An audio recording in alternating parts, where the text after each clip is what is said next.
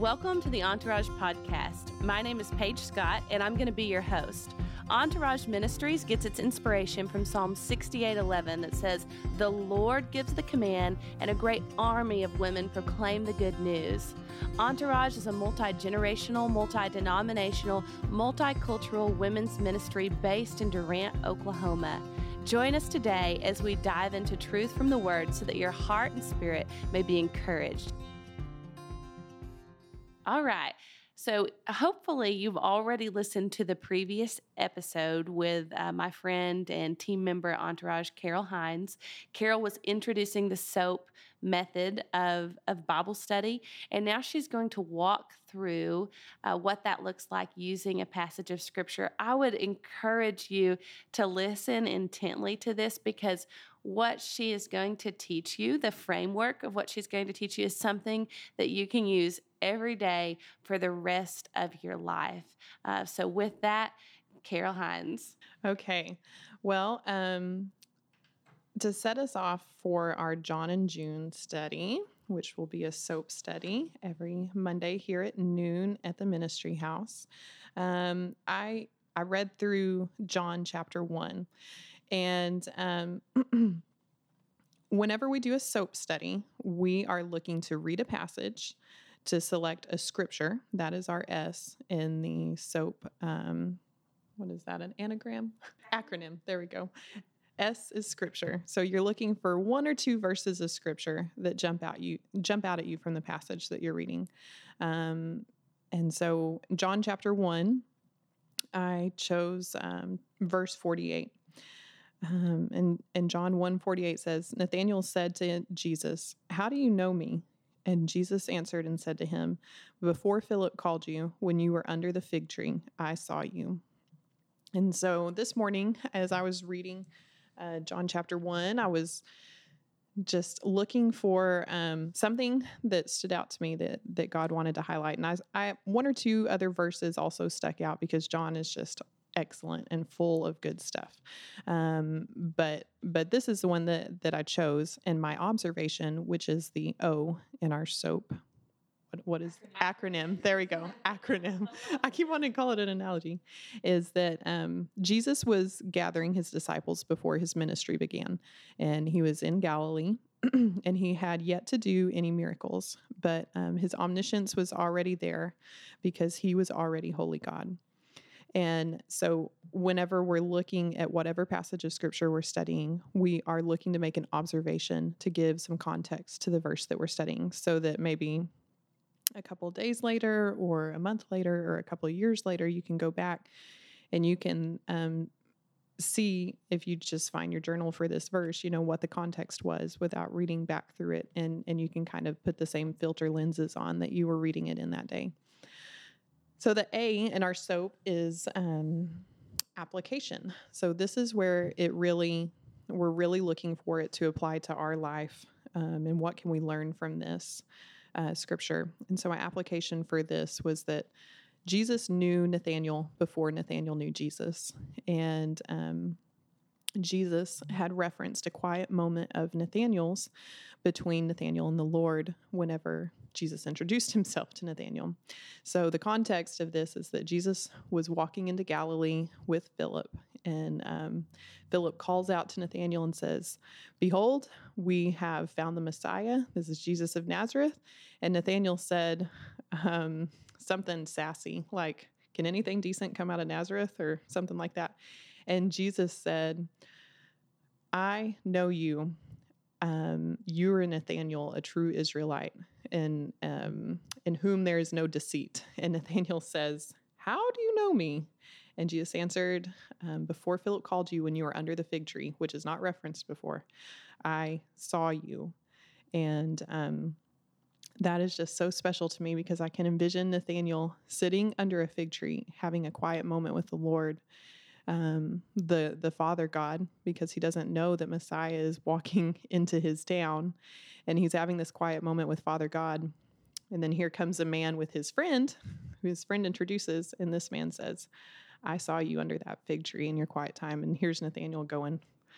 I was talking with the Lord at that point, and you knew that. No one else would know that.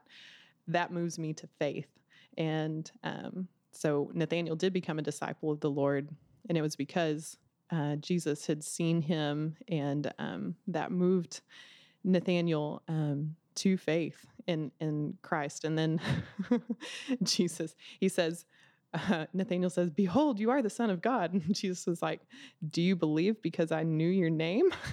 he said, You'll see much greater, many greater works than this, or something kind of kind of sassy back to him.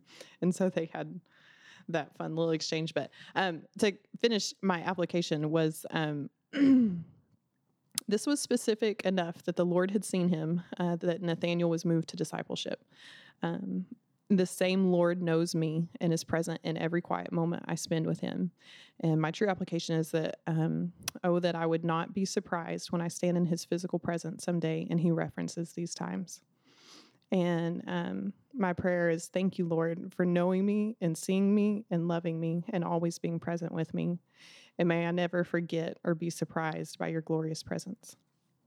And so that is the the final part of the soap is um, just to lay your heart out before the Lord in prayer and um, just kind of have something that you can keep in your mind throughout the day or the night, um, just as a prayer to God. But um, it it's always crazy to me to go back through journals and just find applications and prayers and um, see how God has answered specific and wide prayers um, in His time, you know, and just changed my heart in that way. but um, yeah, that was my my soap on John 1 for the day John 148.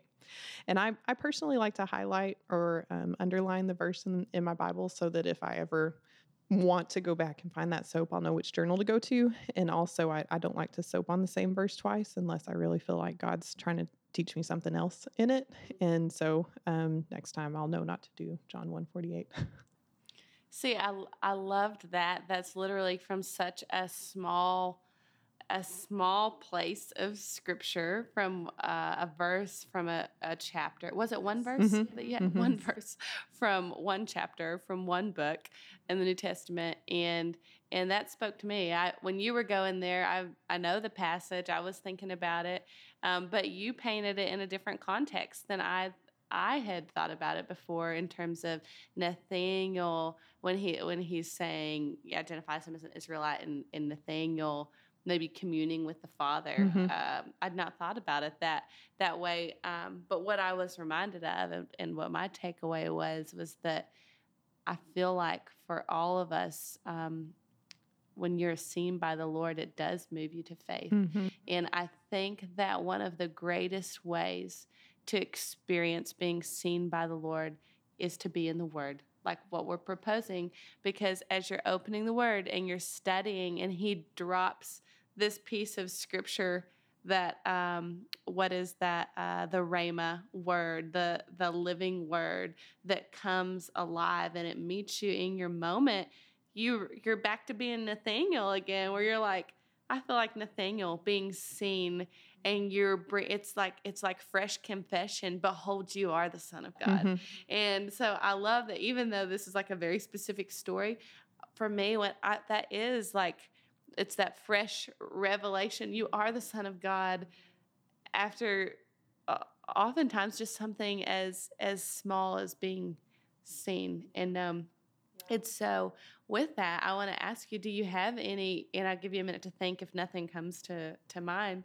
But do you have any? Um, really specific examples of when something has just jumped off the page to you in a soap study where you where you did feel so like it felt like it was so from the Lord, so specific to that moment, to that season, mm-hmm. um, that you can can share. I can I can look back through my soap journals and like see very um like i can i can tell what god is trying to teach me like over a long course period of time. Like it'll be different kind of topics but it will be um, very similar. Like and I always title them so that i can kind of at a moment's notice kind of figure out uh, what i was writing about um, but the most powerful one that i've had recently um, and and this might be kind of way too out there but um, it was a, out of Numbers, Numbers 35, 33 through 34. So you shall not pollute the land in which you are, for blood pollutes the land, and no expiation can be made for the land, for the blood that is shed on it, except by the blood of him who shed it. You shall not defile the land in which you live, in the midst of which I dwell, for I, the Lord, am dwelling in the midst of the sons of Israel. And the Lord was teaching the Israelites about um, this promised land that He gave to them and um, teaching them about it before they went in. And um, He was teaching them about their cities of refuge. And um, the blood polluting the land was what jumped off the page at me. And my application was how applicable is this in America and the blood that we spill in abortion?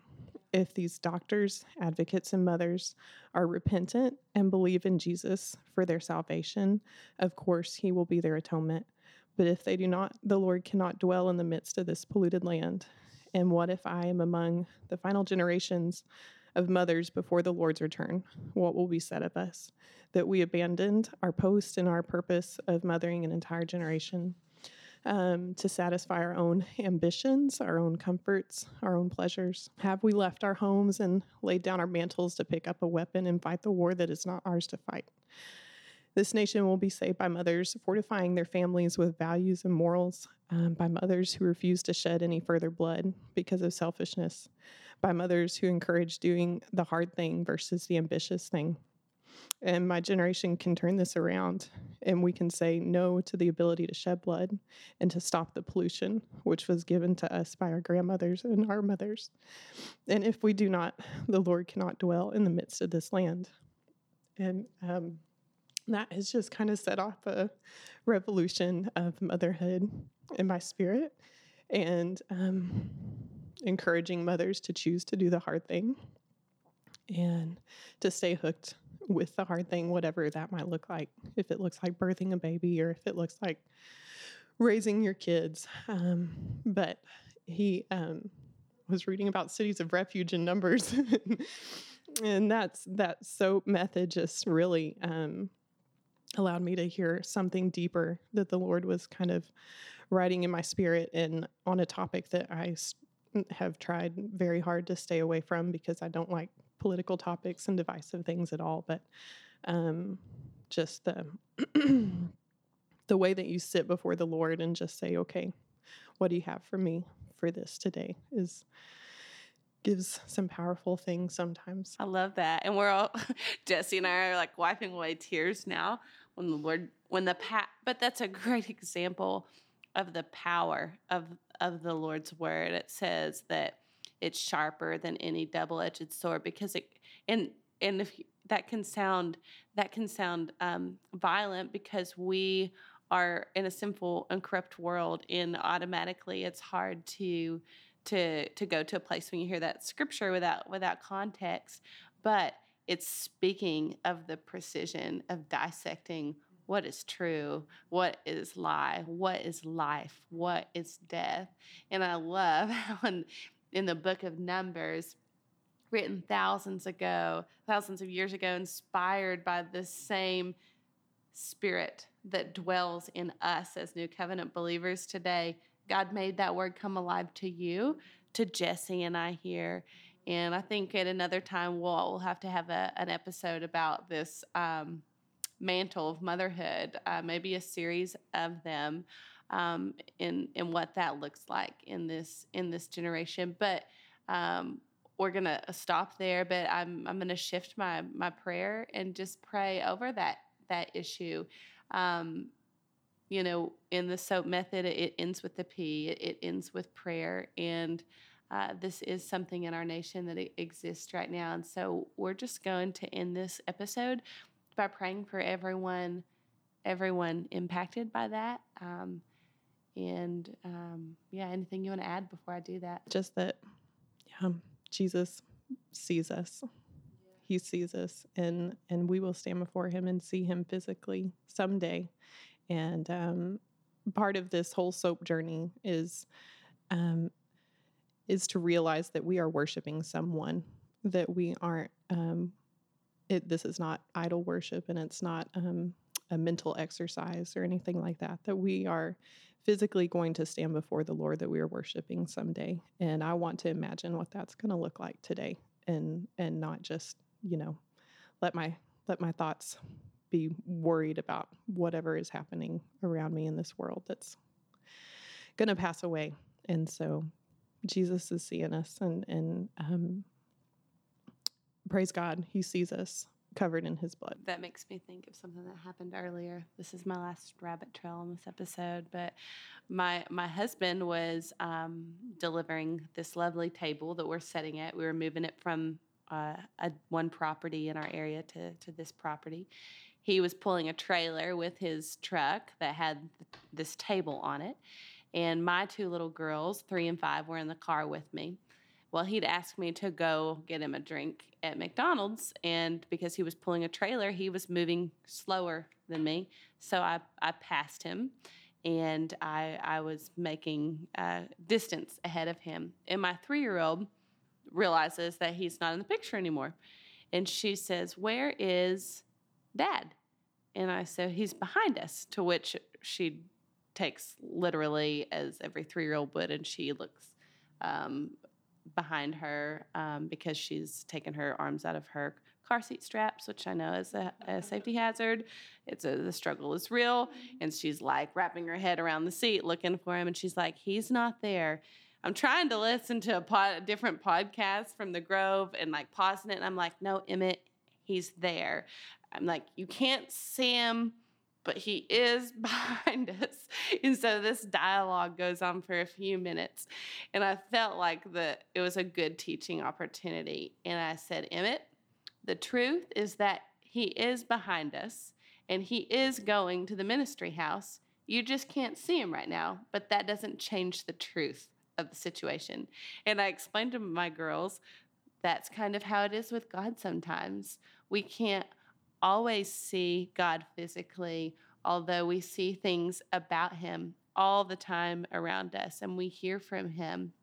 I said, so the truth is not always what you see, the truth is the truth. And that is the word of God. And it goes back to what you're saying. We're not worshiping nothing. We're not worshiping um, a thought. We are not worshiping an idol. We are worshiping the way, the truth, and the life and uh, and praise God for that. So uh, this word will help us govern our lives not by what we see, but by what is true. The precision of the word. So thank you, Lord, uh, for this time, this inspired time, this time where um, you've come into our midst from opening, opening just a few verses from thousands that you have given to us. I pray I pray for comfort in the hearts of women listening on the other side of this. I pray, uh, specific to what Carol said in, in the end, if there's any woman that has found herself experiencing um, guilt or condemnation from a decision that she made um, relative to to abortion or or something of that nature, that she would just like Nathaniel feel so seen by you that she would know um, that she's loved by you, that she would know that you have uh, called her into restoration through your grace. I pray for those of us who have the ability to read our word, that have the ability to know truth, that we would not shy from it, that we would be um, bold, bold in truth, but that we would be bold in love, that we would embody that perfection of grace and truth in the same way that Jesus Christ did. I pray that our generation be known for life, not death. We believe that. We sow that seed. We ask that you water and bring forth harvest from that. You bring the harvest, Father. Your word says that. So may we be a generation of life, a generation of truth. In Jesus' name, amen. Amen. Thanks for joining us today. For more information about Entourage Ministries, visit our website at entourageministries.com or visit us on Facebook or Instagram. We gather for our monthly worship gathering open to any woman who has interest the second Tuesday of every month at the Monterey in the Arts District of Durant, Oklahoma.